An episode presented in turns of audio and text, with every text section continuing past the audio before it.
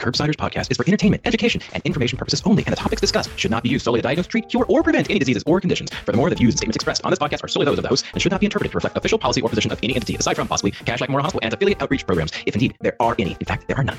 Pretty much, we aren't responsible if you screw up. You should always do your own homework and let us know when we're wrong.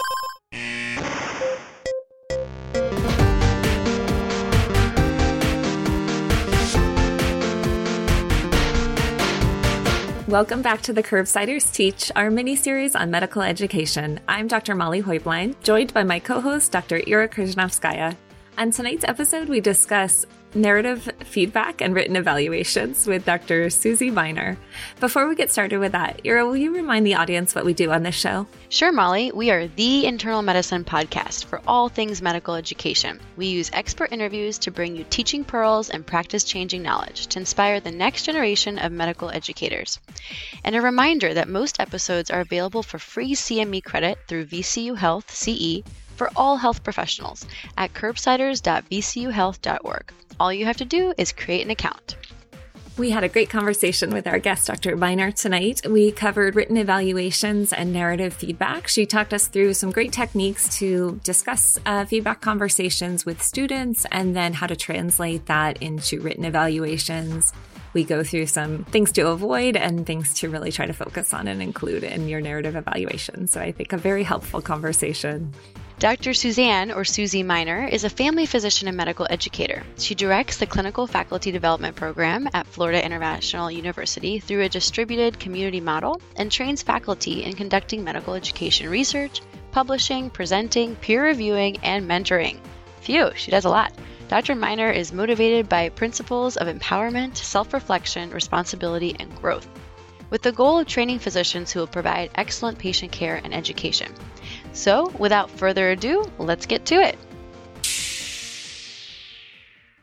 Well, Dr. Minor, thank you so much for joining us today. Are you okay with us calling you Susie? Yes, of course. It's a pleasure to be here. Thank you. Wonderful. Well, we just wanted to start with some rapid fire questions just to kind of get to know you a little bit better. Could you give us a one liner to describe yourself? Yes, I am a family medicine doctor or a family physician who empowers others and loves nature. I served in the National Health Service Corps here in Miami before coming to medical education full time. Some do you get out to the beach a lot? Actually, no. With my skin, um, the beach oh. is a scary place to be. Yeah. I totally get that. I totally get that. I'm on the same page. Wonderful. Uh, Susie, I was just wondering do you have a particular book that you feel every physician should read? So I have a few, um, depending on where the physician is. Anne of Green Gables and Harry Potter are, are two of my favorites for when life is really difficult. And then just for physicians to have read, um, there are a few. All the good, all the young men, Stroke of Insight, and The Body Keeps the Score are some of my favorite books that physicians I think would really have appreciation of. I don't know those. Are they about illness or about medicine or?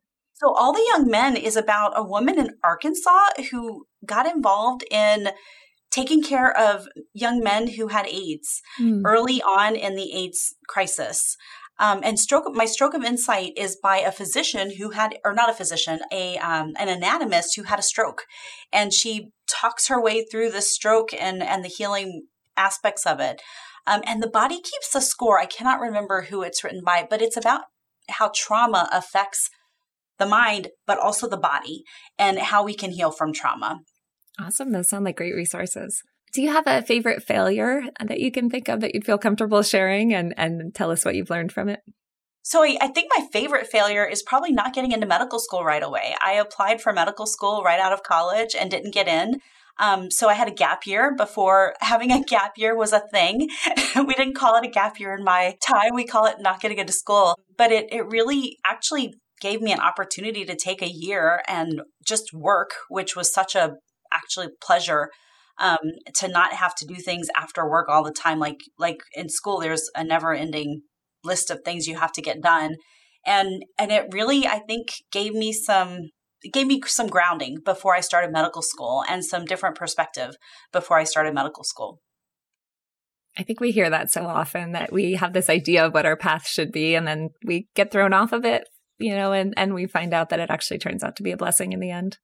Yeah, I really learned that I had grit and determination and that, you know, I adversity comes my way, can I can overcome it. And I think that that's helped me to be a better physician.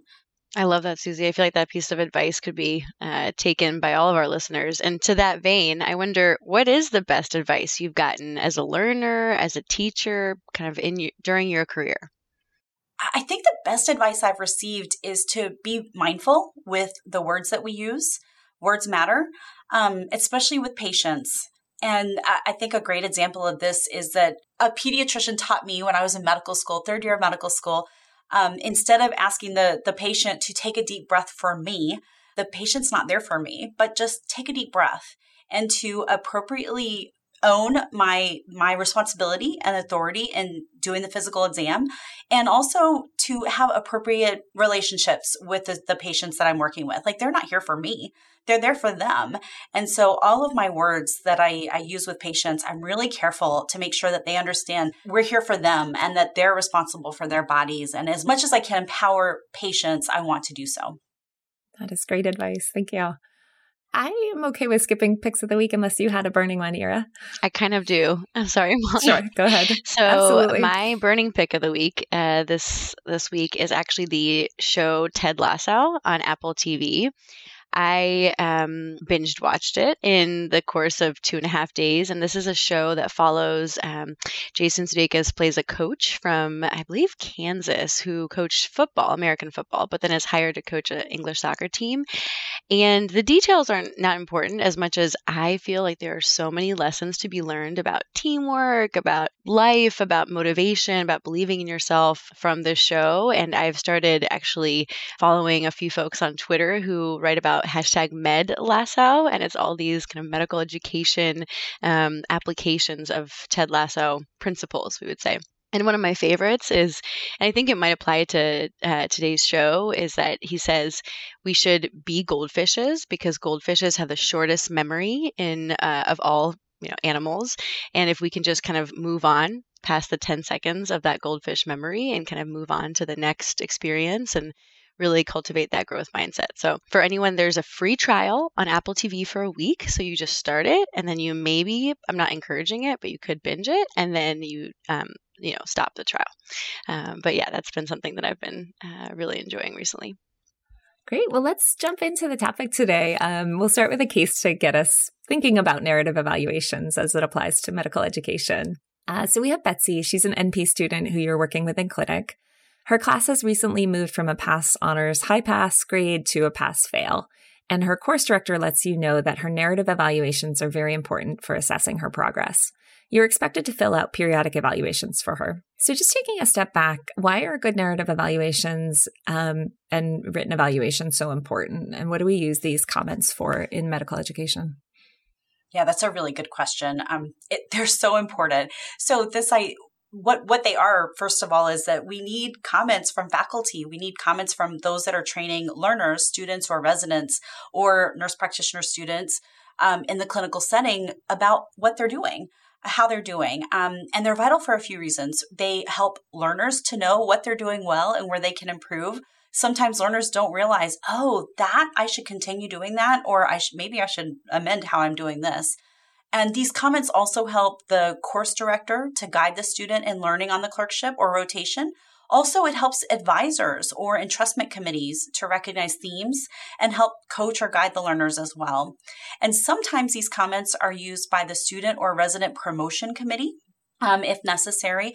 And then, actually, my original motivation for really getting involved in writing high quality narrative comments was because students would ask me to write letters of recommendation for them. And when I would go back and look back the year before at what my comments were, I realized, wow, I really need to beef up my comments. I really need to do a better job in writing quality narrative comments so that I can write quality letters of recommendation for students.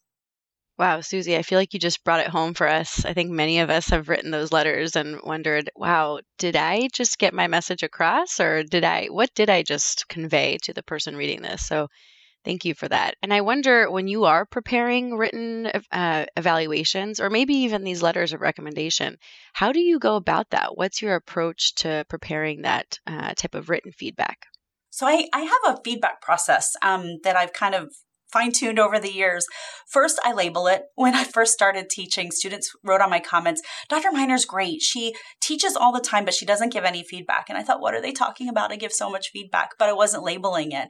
And the evidence shows if we're not labeling it, students don't realize that we're, we're doing it for them. Um, so during the course of the day, if a student does something amazing, I'll say, that, what you just did, that was amazing. Make sure you bring that up at the end of the day when we talk about feedback.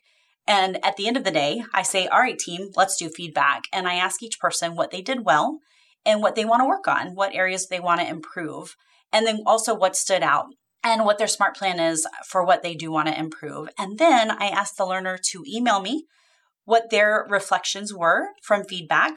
And that way, that does a few things for me. I understand what they understood from the feedback conversation.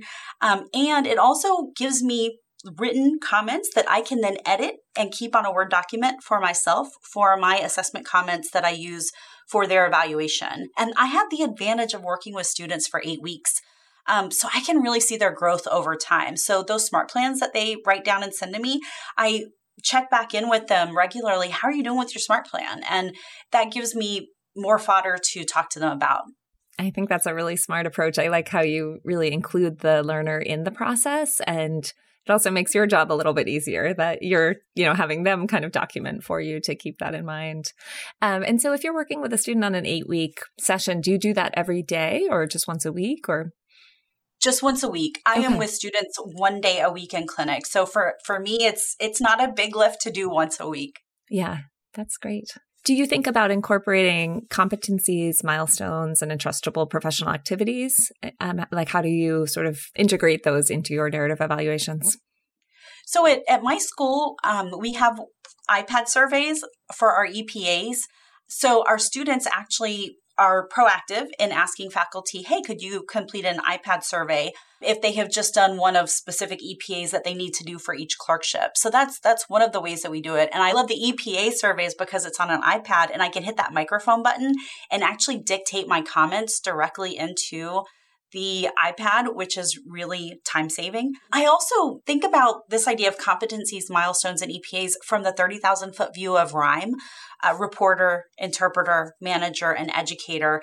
And I think about where people are for those skills. And then I also, when I'm writing my comments, I use a framework that does follow the EPA as well. So, history, physical, communication skills, assessment and plan and clinical reasoning, and patient education and oral presentations and then notes and teamwork.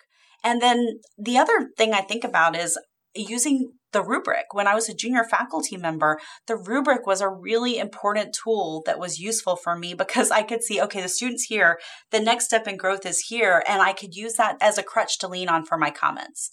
Well, maybe, Susie, we can uh, dive into specifics about the narrative evaluations.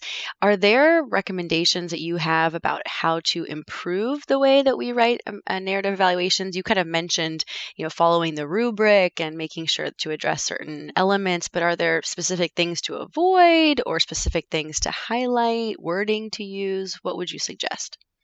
Yeah, so this is bread and butter for me. Um, I am a one woman show in the South Florida area teaching how to improve narrative comments.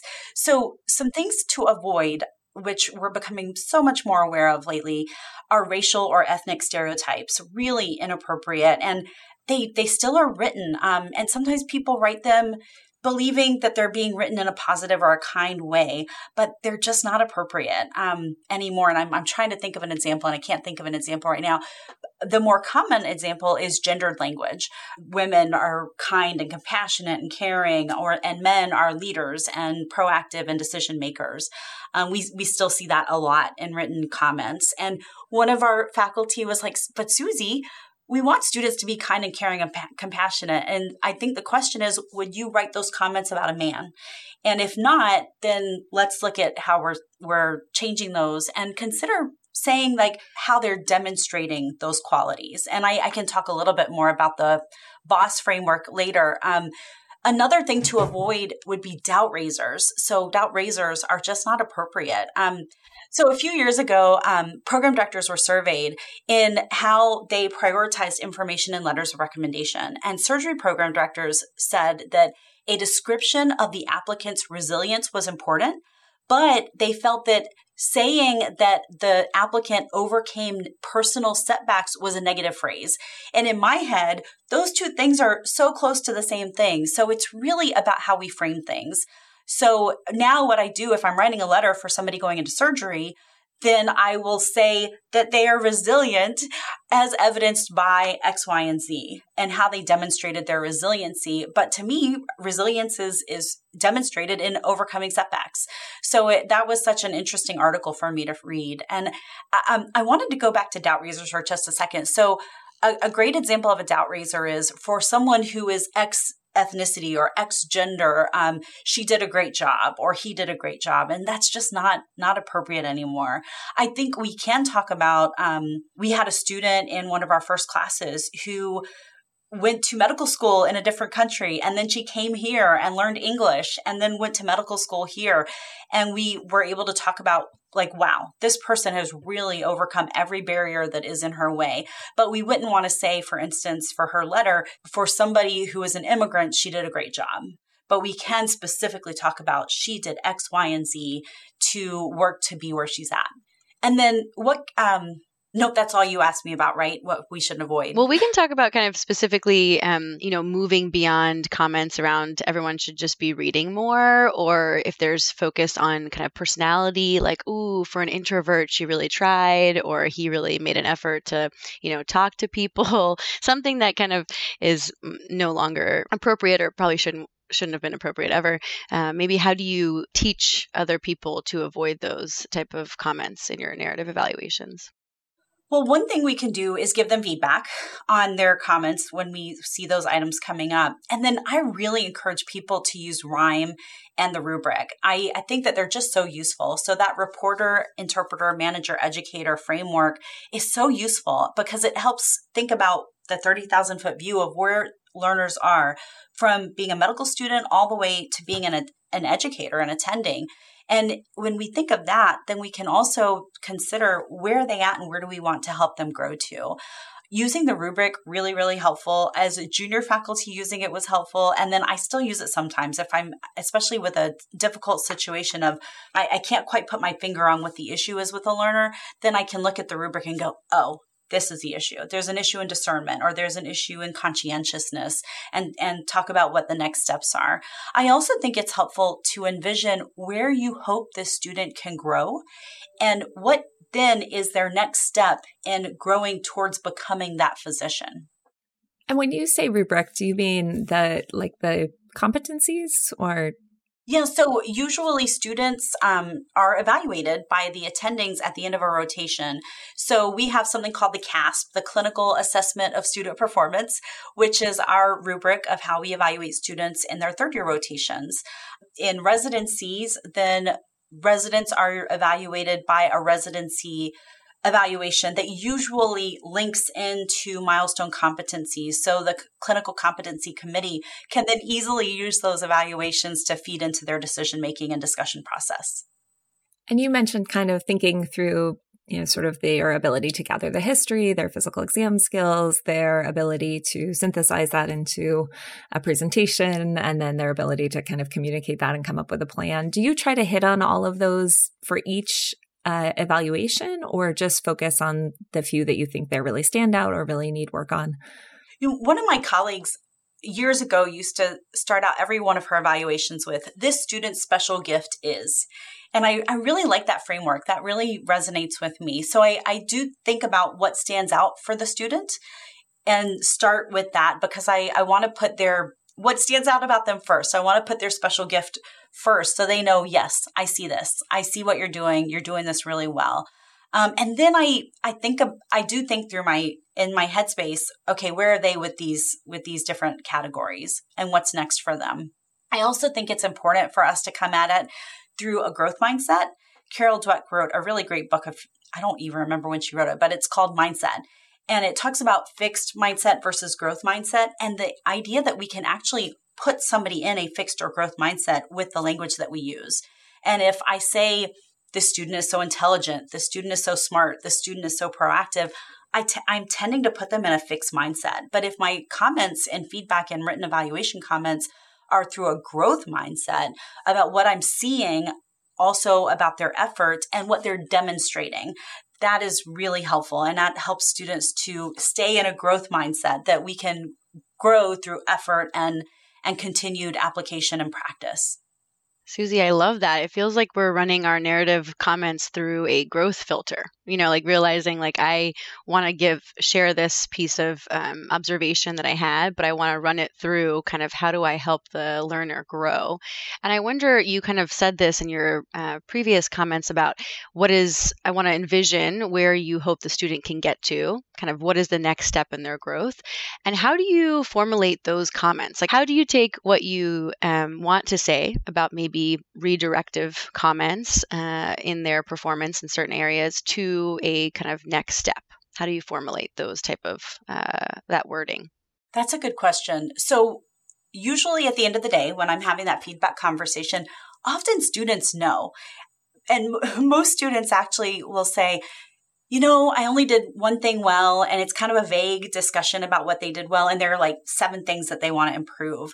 So I I really think that my job is to help them to narrow it down for what their next steps are. For instance, if a student is having difficulty with basic communication skills, um, maybe they don't feel confident or assertive in talking to patients, or they don't feel like they can ask certain questions, maybe about um, sensitive topics, the sexual history or the social history about alcohol or drug use or smoking. And if a student tells me, you know, I really want to work on delivering difficult news to a patient, well, that's like graduate level. That's that's higher level communication skills. And I probably need to help them with foundational communication skills first. So I, I, think about what is foundational to help them to move forward. Where is the next step for them? I don't want to give them it, it, would be like teaching somebody to ride a bike by saying, Hey, here, go just get on this bike and go. I need to show them these are the pedals. This is how you move the pedals. These are the handlebars. This is how you, how you maneuver the handlebars. And this is how you steer the bicycle and, and give them the next steps along the way. And if they identify something knowledge based and they sort of have a vague approach, like I just want to get better at my differential diagnoses, do you try to hone down and say, you know, you pick a specific topic, say like we should focus on, or this, this learner needs to work on their differential diagnosis for chest pain. And I mean, do you put very specific things like that into the comments? Yes, absolutely. I, I try to link it to something that we saw in clinic that day. Um, and I, for differential, I, I think of us as having teaching scripts, just like as physicians, we have like clinical scripts or diagnostic scripts that we have in our head. I certainly do have teaching scripts as well. And with around differential diagnosis or clinical reasoning, I always want to ask the student, like, what are our can't miss and most likely diagnoses? So if they're having trouble thinking of differentials, we can have them do organ systems. So, all right, for this complaint or this concern, let's go through organ systems and consider more of our differentials. Or the way that I approach it, which I think is a little easier for students, is what are the can't miss diagnoses for this concern? If somebody has a cough, like what are the can't miss things that we should think of? If and I then they ask, what's what does can't miss mean? So can't miss to me means if I miss this, there could be dire outcomes for a patient. So immediate or long term. Um, cancer would be a can't miss diagnosis. Osteomyelitis would be a can't miss diagnosis. And then the other thing is most likely. So if somebody has a chest pain, can't miss might be an MI, ischemia, heart failure, uh, COVID, right, has to be on all of our differentials right now. Most likely for chest pain could be reflux or it could be gastritis. Um, it could also be fitness levels or or COVID as well could be most likely right now. Um, so I, I think of how we should approach differentials. And I do a lot of talking out loud when I'm doing clinical teaching as well. So hopefully students can also see that role model. And Susie, do you end up um, recording this, like kind of like dictating as you talk, or is this the part of the conversation that you ask the student to kind of, hey, can you email me a summary of what we talked about with your SMART goals included? Because I can just imagine how much rich information you're giving them uh, in this conversation, and just want to think about how our listeners and how we can, you know, keep that uh, keep a record of that. So usually this is something at the end of the day that I would ask the students to send me some feedback on. Are there any negatives that we should try to avoid writing in the evaluations? It's kind of this fine balance between we want people to grow, but also are there concerns that some of these written evaluations might make it into their dean's letter or uh, impact their chances of success in the future? So I'm really careful to make sure I've had a conversation with the learner about everything I'm going to be writing in their comments. There should be nothing new in written comments that we have not already talked about. So that's a a foundational premise for writing narrative comments is that we should have had a conversation first with the learner. And I always want to frame it for the learner's growth. Um, the phrase that I like to use is I want you to be a physician that I would send my loved ones to. And that helps in basically all situations. Um, if the student really needs some work, then hey, I want you to grow. This is why I'm giving this to you. I care about your growth. This is why we're having this conversation and why I'm giving you this feedback. And then sometimes I feel like I'm giving very nitpicky feedback, and then I'll say, this feels nitpicky, but you are at a place right now where I can give you nitpicky feedback because I need to help you polish your skills. That's where you're at right now. And that is a great way also to, to frame the comments that I'm going to give. And I, with this idea of, of hurting students with their dean's letters, not all negative comments go in dean's letters. Some schools have, um, I've heard above the line, below the line comments that these are the comments that I'm framing to make sure that they can go in the dean's letters and this is where the student is for growth. This is the student's next next steps and growth. And it's it's so vital that we give written feedback about students next steps. I don't think that we're hurting learners. I think this is our honest appraisal of the learner's skills and that we are helping them grow. Something else is um, schools can decide to have formative written comments, formative feedback, or formative assessment rather than just summative assessment. So, for instance, many schools have mini-CEX cards or clerkship cards or shift cards. And often those comments are for formative purposes. So those comments are often written down and they don't go into any summative assessments.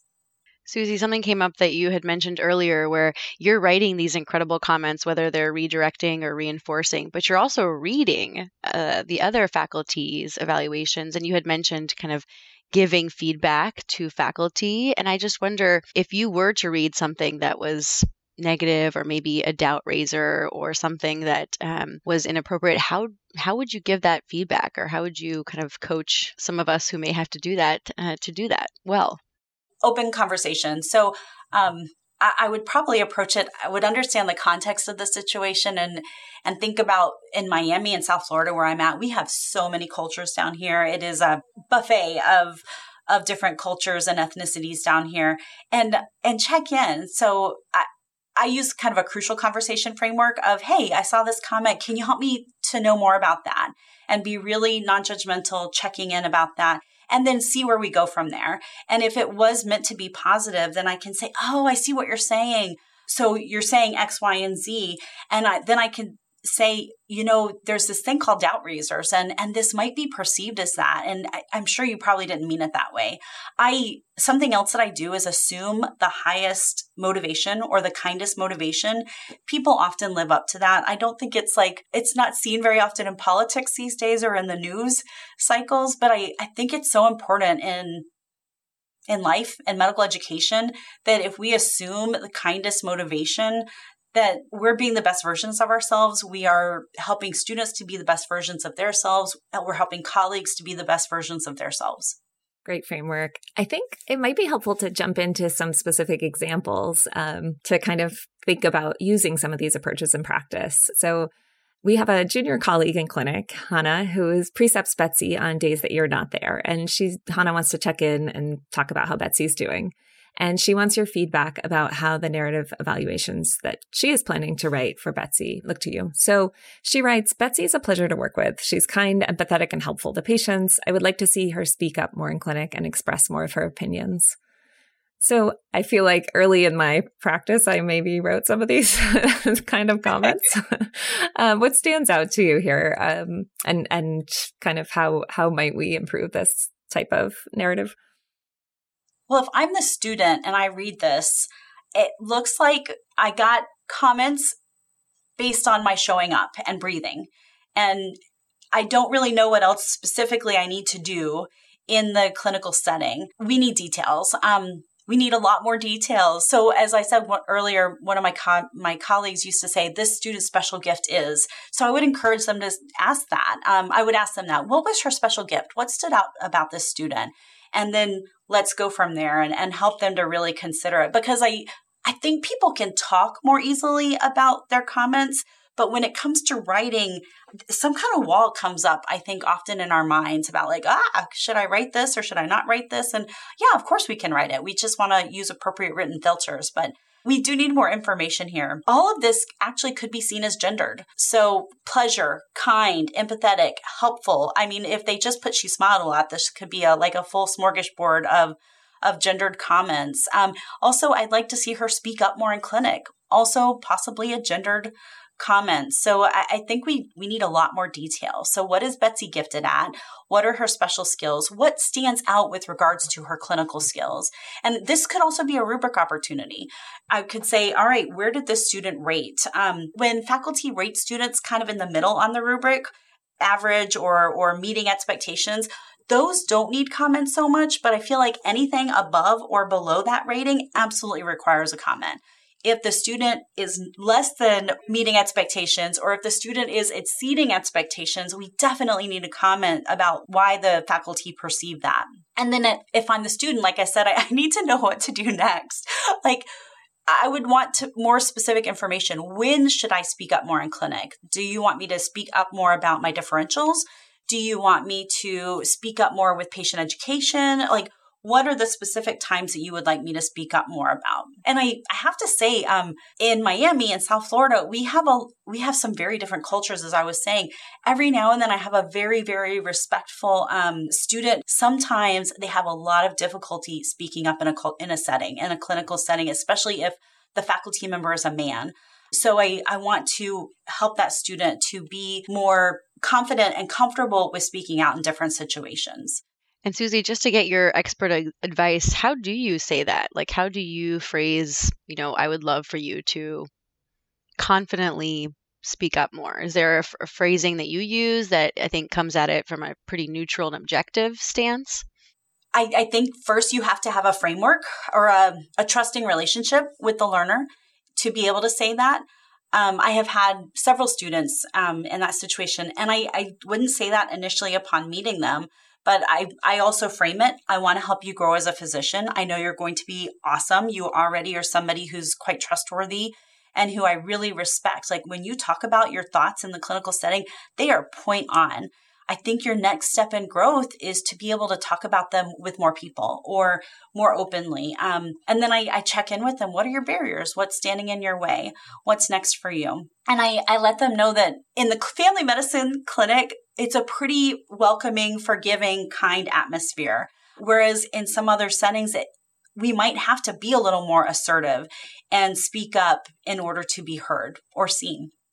I really like how you said what barriers exist because I feel like, Susie, we don't often in our conversations, I think encourage the learners to do their own self reflection and say, hey, kind of, it's almost like a metacognition where you make a SMART goal, but then, well, what barriers exist for you making the SMART goal? Like you're almost motivationally interviewing the student or the learner. So I really like that uh, that framework because you're basically asking, is this goal going to get going to be achieved or what's standing in the way of achieving it?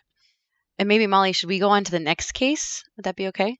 Yeah, yeah, I think absolutely. Um, we uh, used the skills that you taught us earlier and tried to rewrite Betsy's evaluation. So we say Betsy has excellent communication skills. For example, during a patient encounter, she was able to discuss intimate partner violence with the patient in a way that was supportive and respectful. She's comfortable with physical exams, including performing detailed musculoskeletal or pelvic exams with limited input from the preceptor. As next steps forward, I would like to see Betsy round out her management plans with possible contingencies during her oral presentations. Any uh, edits that you would recommend there, Susie? So that that's pretty solid. Um, I didn't hear anything that was maybe I missed it, but I didn't hear any doubt raisers. I didn't hear I didn't hear any blatant like areas of ooh, like nothing nothing struck me unless I missed it. Awesome we must have that one was supposed to be a good one so yeah. Um, yeah and I, I, think having those you know that in the first one we say that she's kind and empathetic and really i think what we're trying to get at is that she is a good communicator with the patients and tying that back to a specific example of being able to counsel about intimate partner violence really helps to explain where you're coming from with that. Yeah it really does. It um, one of the things i wanted to make sure i brought up is this boss framework. So boss stands for brief observation significance and suggestions. And uh, what you did was you demonstrated use of the boss framework. You said there's a brief observation, like this is the detail that I saw, and this was the significance of that detail that she's in this situation she did this and that demonstrated that she was had solid communication skills and then the suggestion is what are the next steps for improvement for this learner I love that. You're teaching us and our learners to be bosses. This is so this is great. well, Hannah is also I, really Oh, go ahead, Susie. Oh no, I think that's out of the University of Iowa. I was trying to look that up um, but it, I think it's such a great framework. Yeah, I would agree. I would agree. Let's see if we can um, apply it to our next written evaluation as well, because Hannah was so impressed with your edits and your helpful feedback, Susie, that she's hoping to get your recommendations on improving a few other student evaluations. One that she brings to you is about Bob. Bob is passionate about medicine. He does an amazing job in clinic. Uh, Hannah is really impressed with his work ethic and his ability to see complex patients. He comes in early and he stays late. So I'm wondering, Susie, what problems exist within this narrative, uh, in your opinion, and how would you rewrite it? So I think we still need more details here. This it looks like yes, he is probably someone who's bringing value to clinic, um, and he, and his earnestness is probably really welcome in the clinical setting. But we need more details. Um, just because they're coming in early and leaving late doesn't mean their their clinical skills are spot on or that they're doing an excellent job with patient care. So, in what ways is Bob demonstrating being passionate about medicine? In what ways is he demonstrating doing an amazing job in clinic? The work ethic, give more information. So, it sounds like coming in early and staying late, that that's an example of work ethic. So, that might be like the one little detail that we do have here.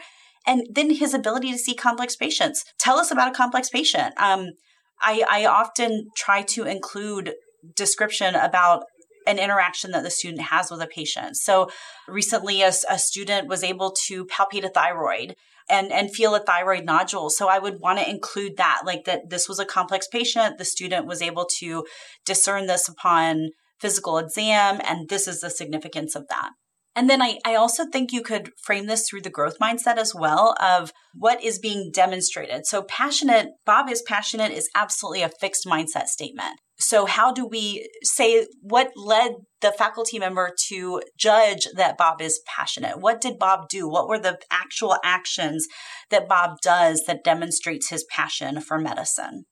And Susie, that's super helpful. I wonder before we uh, share our rewritten Bob evaluation, which hopefully takes into account also the BOSS framework, I wonder this comment about coming in early and staying late. How do you navigate uh, and potentially encourage um, faculty or whoever is writing a narrative evaluation to avoid kind of encouraging any duty hour violations or kind of this, you know, hero physician that is there somehow 24 um, 7 how do we get that kind of across and change the language there? Ooh, that's a that's a really hard one. Um i think that that's an ongoing conversation with students and role modeling as well as involved. So with students of course i want to i want to make sure every student eats lunch. I want to make sure that like when they need to go to the bathroom they go to the bathroom that they're not being a hero in those ways. We need to meet our own basic needs so that we can be excellent physicians and provide excellent care to others. For my clinic, um, I'm, I'm in an outpatient clinical setting. So coming in early and staying later for me is like in no way going to break duty hours. Um, but depending, like if they're on surgery and they're doing that, then that might be a different situation where they're where they're doing inpatient call or something like that. Um, so of course, every faculty is oriented um, with regards to duty hours. That's an LCME requirement that we need to do for accreditation purposes. So in that way, um, I think we can also role model, hey, time to go home. Like it's time to have a life outside of work. But I, I do think it's important that students come prepared, which is probably different than coming in early or staying late. I, I just need them to come on time and, and ready to go and, and be willing to see patients in clinic. Do you want to hear our edit? Um, yes. So we have Bob consistently reads up on complex patients. For example, in a patient with a rare infection, he researched primary data sources about the best antibiotic choice. He followed up with the patient after clinic to make sure that they were recovering as expected. He was able to consider the patient's complex comorbidities and polypharmacy when choosing the antibiotic. Yeah, that's, those are solid comments. It sounds like Bob is really interested in, in next steps and complex patients. My, I would want to know how he's doing with simple patients or with chronic care patients? Those are the questions that pop up for me as possible next steps for him. I, also think that it's important. Um, let's go back to those original comments. Bob is passionate about medicine, does an amazing job in clinic, impressed with his work ethic and his ability to see complex patients. That possibly could also be perceived as gendered, um, that he's stepping up and doing these things. And so I, I think that's another reason that we need to have details as well. All right. Well, let's move on to our final example here. Hannah writes, um, Melissa's uh, HPIs are lacking information and confusing. She should do a better job organizing oral presentations. So, again, more details are needed. Um, what information specifically is lacking or confusing.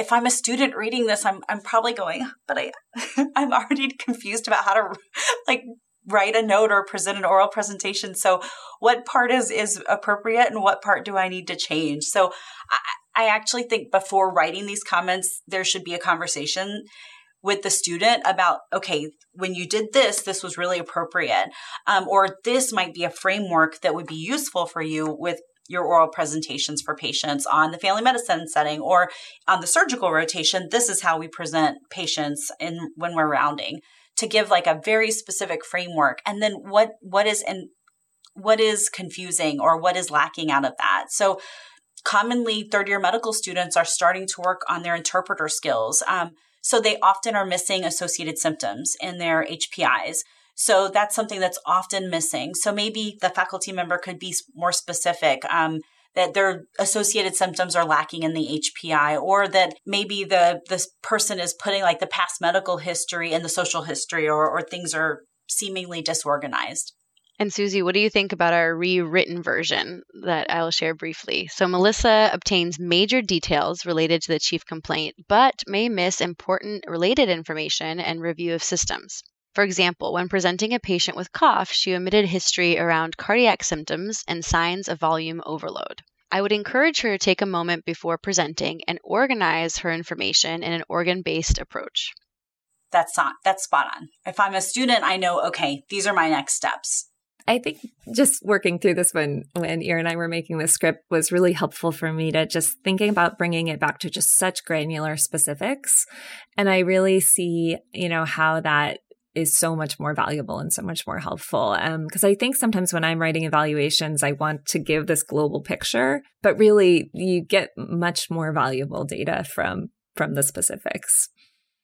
Yeah, I, th- I think that students need both, um, and I need both when I'm writing letters of recommendation. I I want to kind of remember the the feeling or the flavor of that working with that student, the gestalt of that experience with that student, I think that's really helpful to write in a letter.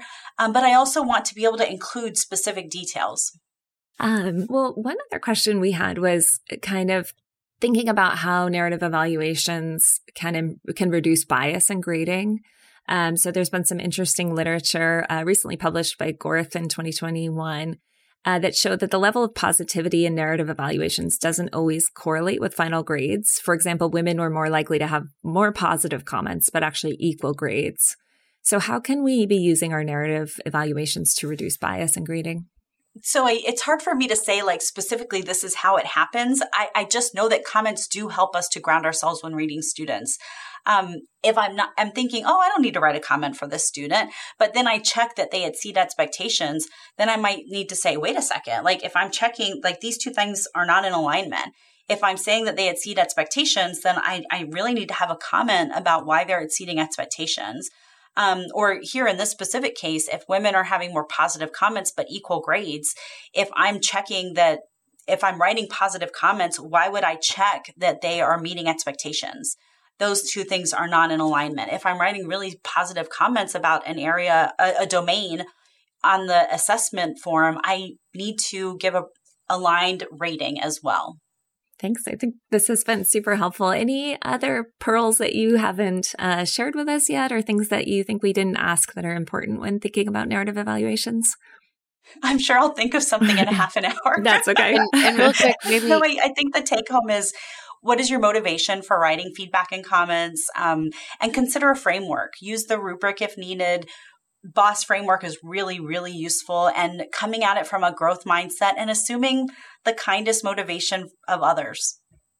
I love that, Susie. I was just going to ask do you have any resources? This is separate from anything you'd like to plug, but any resources for us as faculty development to kind of boost our skills in narrative evaluation writing or narrative assessment in general? Maybe things that you use to cultivate that growth mindset for yourself as somebody who's writing these evaluations all the time? Well, I guess one resource that I'll also plug um, is the FIU Clinical Faculty Development website. Um, that's easily Googleable.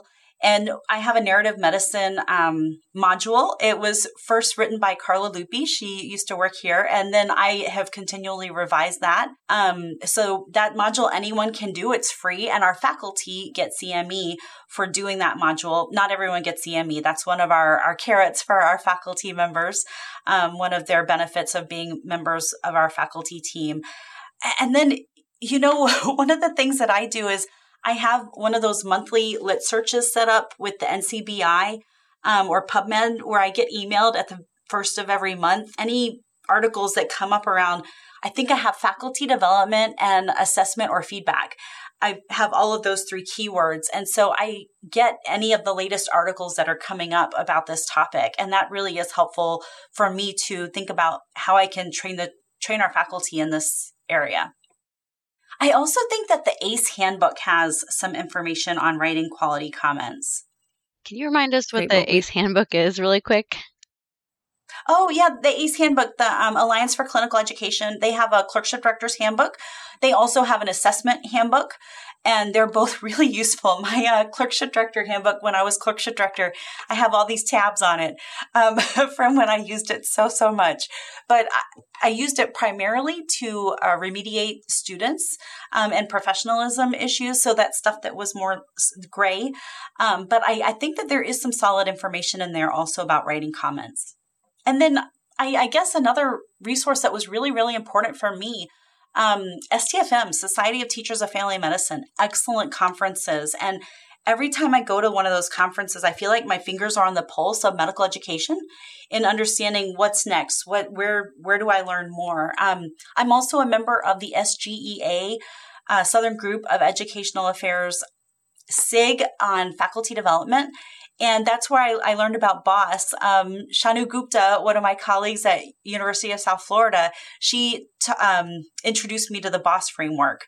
And so I, I, have not actually seen that in writing anywhere. Um, and I don't know where she found it, but but she was the person that introduced me to that. So I, I think it's so important to to keep your fingers on the pulse of medical education by checking in with outside resources.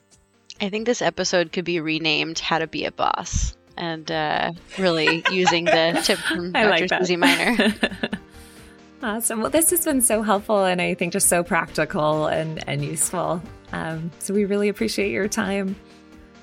I guess. Thank uh, you. Yeah. Anything else that you'd like to plug? A Twitter feed or uh, other work that you're doing or? Not really. That's, That's okay. We, we, will definitely share your online course. I, I found it in preparation for this um, episode, and it's very helpful. So I think the listeners will learn even more from from uh, participating awesome. in that. I am on Twitter. Um, I guess I could share my Twitter address. My Twitter handle is at Minor underscore se, and I primarily try to try to tweet about med ed and healthcare. Awesome. Thank you. I'm not on Twitter, so it's okay. But I got on Twitter because I was on a, um, I was asked to be on an editorial board for a narrative medicine journal, and they said, "Hey, you need to be on Twitter," and I was like, oh, "Okay." I think that's that sigh is the reaction many of us have when we're told to get on Twitter. We're like, oh, "Okay." Right? Really? I don't want one more input. One more I, thing. I one more social media. Yes, but I, I did find it. I, I'm really grateful for it during the pandemic. Um, yeah. I'm really grateful. I don't put a lot of my personal thoughts out there, but I'm really grateful for those people that do. So I think that was a great conversation with Susie. I really learned a lot thinking about narrative evaluations. And I think my take home is that I want to try out her her approach of having that feedback conversation and having the learner email me back with kind of a sum up and goals. I think it's a little bit similar to the BBOTs that you guys are trying to use with the MedEd, but I don't always see those back, I think. I think they go more to the student. Um, but I like having that really summed up, really planned next step for feedback. I agree, Molly. And just to clarify, the BBOTs are Bridges Brief Observation Tools. And I totally um, love the framework that Susie presented about kind of making sure that there's a um, formalized written component and a summary from the student's perspective um, at the end that gets emailed to us because you're right it, uh, the bbots really do go into the dashboard for the student and i love that boss name i think it just really should be renamed in all of medical education as brief observation. What is the significance of this? What is a suggestion? And the last other point that I'll take from Susie's, there's so many points, but it was kind of seeing what we give and making sure that the verbiage that we use kind of goes through a growth filter, meaning what can be the next step for the learner to become the doctor that we want them to be, that we see, that we envision them being in the future. So I really like that approach. Awesome. This has been another episode of the Curbsiders mini-series, Curbsiders Teach. Get your show notes at thecurbsiders.com slash curbsiders teach. We're committed to providing you with high value, practice changing knowledge, and to do that, we need your feedback. So please subscribe, rate, and review the show on Apple Podcasts, or contact us at thecurbsidersteach at gmail.com.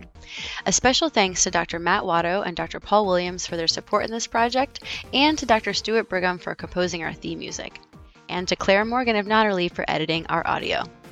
A reminder that this and most episodes are available for free CME credit for all healthcare professionals at curbsiders.vcuhealth.org.